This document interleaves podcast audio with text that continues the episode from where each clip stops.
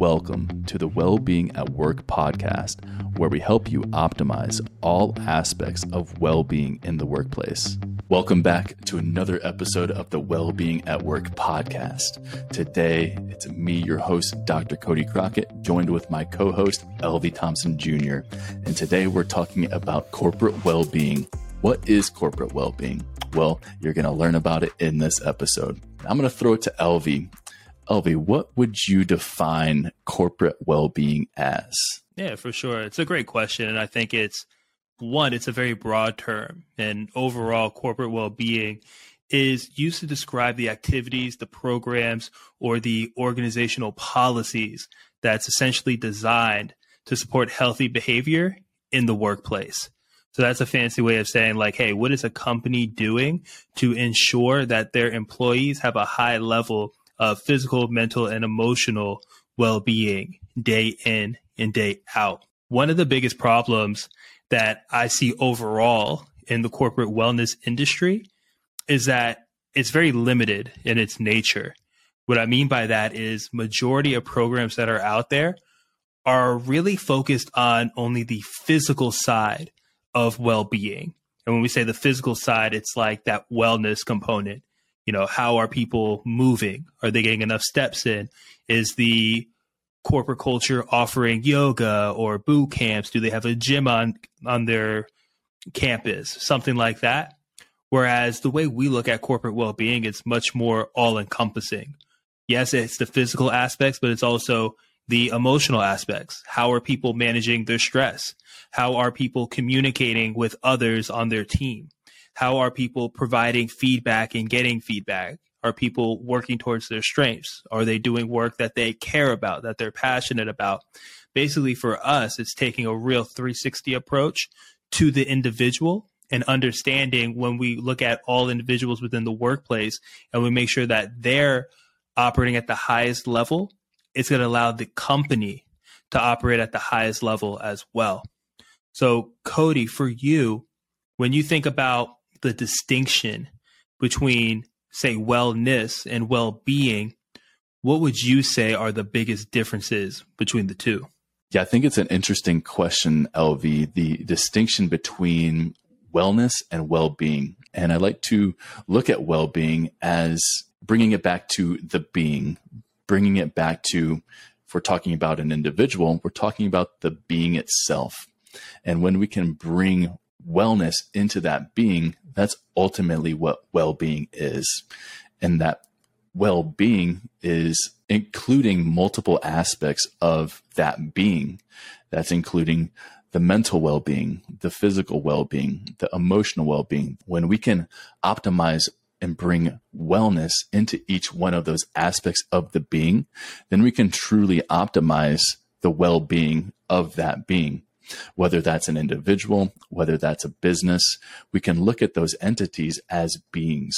If we want to bring it into a business setting, then we can look at the business as the being and we want to optimize each one of the aspects of that being being the business so that we can optimize not only the well-being of the individuals but also the well-being of the business as a whole so i think it's really interesting to look at well-being in say the corporate setting as including the well-being of the employees and how lifting up the well-being of each of the individuals is going to ultimately lift up the well-being of the business as a whole. So I'm Absolutely. curious for you, LV, when it comes to well-being, what is it that you see with businesses and where they sort of, you know, where we have the corporate well-being programs that are out there what is it that they tend to miss in helping to lift up the well-being of each of the individual employees? Because like you said there's so many different programs out there but what is the key ingredient that gets forgotten about when it comes to well-being of the individual employees and the impacts that has on a business itself? Yeah it's a great question. And the first thing that comes up for me is that corporations, companies, businesses, deep down, I know that they understand that their employees are people. They're working with people. And on the other side of that, they're selling to people. So they're in the people business. But what the problem is, is that there's not enough focus on developing the individual person outside of professional development. So companies oftentimes they'll invest money, time, resources to ensure that their employees are developing skills that are going to make them quote unquote better at the job. This might be leadership training. This might be training around focusing on new skills that are that are required in that person's specific job. But what's missing is investing in these individuals to make sure that they have the mental, emotional, and physical capabilities to produce at a high level. At the end of the day, when a person is happy, when they're content, when they feel good, a lot of these qualitative aspects, that's when they perform their best.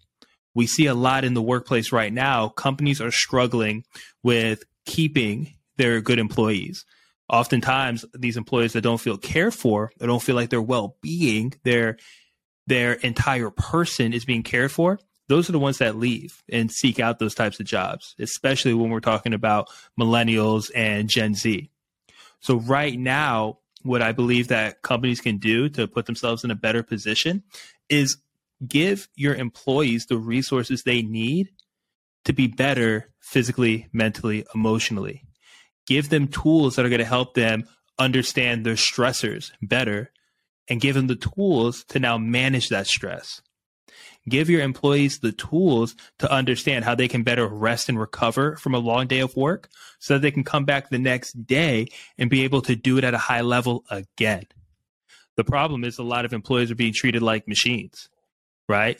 The employer is trying to get the most out of them in the limited time that they have them and then just forget about them while they're gone and then expect them to pick up right where they left off when they get back there the next day.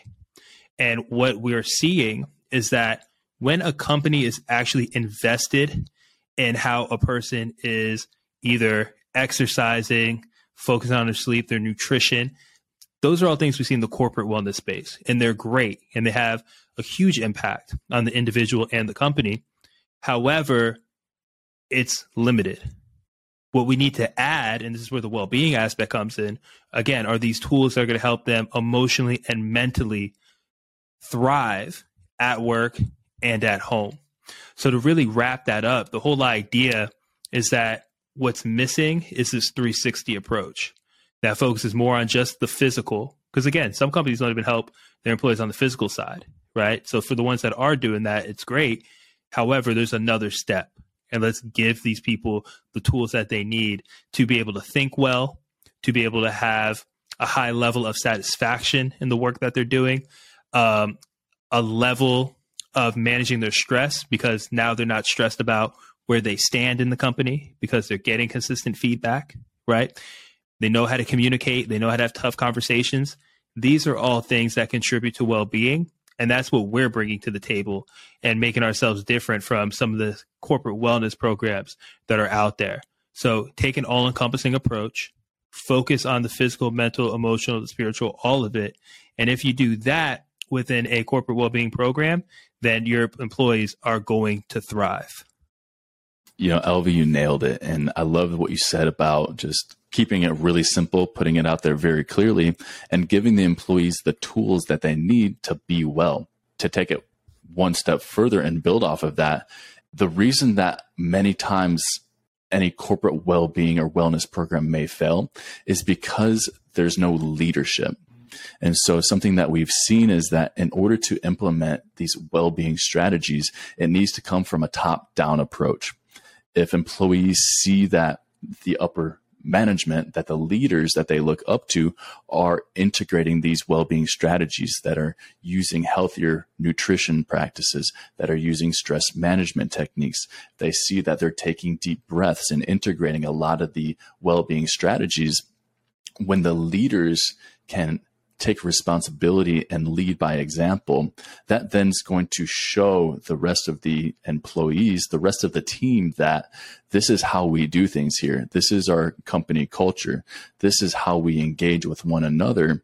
And that's when we're talking about a 360 approach of corporate well-being, that's what we're talking about is having all of these aspects from communication to stress management to the nutrition and giving the employees the tools to be well within those areas, but also to have the leadership, to have the management practicing these as well and being the example of what being well looks like. So I, I know that there's a lot there and this is what we do, right? We see that there's this need for bringing well-being into the business, into each and every person's life that we see, and how these strategies can make a, a huge impact. With that said, that's a definition of corporate well-being and why this is important and really important to understand the needs of the employees. And that's why here at Opti Wellbeing Solutions, we do an assessment. We look to identify what the needs are of the employees of the business so that we can provide the optimal solutions for the business, for the employees. Because each business is different, each business has different needs and the employees within the business have different needs as well. So when we can identify what the needs are of the employees, when we can identify where the gaps are in well-being within the business, then we can give you custom tailored solutions to help fill in those areas and then ultimately raise up the well-being of the business as a whole. Is there anything that you wanted to add to that, LV? No, I think it's just we're we're living in a time now where we see that employees are looking for well-being in their workplace. And if you don't have it for them they're going to leave and find somewhere else that is going to provide it. So if you want to be on the cutting edge of bringing in the best talent possible keeping that talent and ensuring that they're engaged all the way throughout focus on their well-being. Make it a priority. And if you make that a priority and their well-being is high understand that the health of your company is going to be that much higher 1000%. Yes, yes. And that's it. That's what we got for y'all today. Like really take the time to one, take inventory of where are you at right now in your business as it pertains to the well-being of your employees and ask them, take some polls, take some surveys, see where they stand, listen to them, see if this is something that's important. And if it is, do your best to provide those resources. And if you already have resources in place, make sure that your employees know how to access them. That's a huge problem that we see. Companies have some great things lined up for their employees, yet the employees have no idea that it exists. So remember, awareness is key. Knowledge is not power. Applied knowledge is power. So take this knowledge, apply it to your workplace, and watch yourself reap what you sow. And as a leader, lead by example. If you have these strategies, make sure you're practicing these strategies because if you're preaching to your employees to do these things, check in with yourself to make sure you're practicing what you preach. Because when you lead by example, the employees, the people that you lead are also going to follow your lead. So it begins with you. Absolutely. Absolutely. Appreciate you all tapping in, and we'll see you on the next time at Wellbeing at Work. If you found this podcast valuable, we invite you to check out our free checklist, the five action items to optimize your workplace today. You can grab yours over at www.optiwellbeing.com. That's O P T I wellbeing.com. Get yours now, and we'll see you there.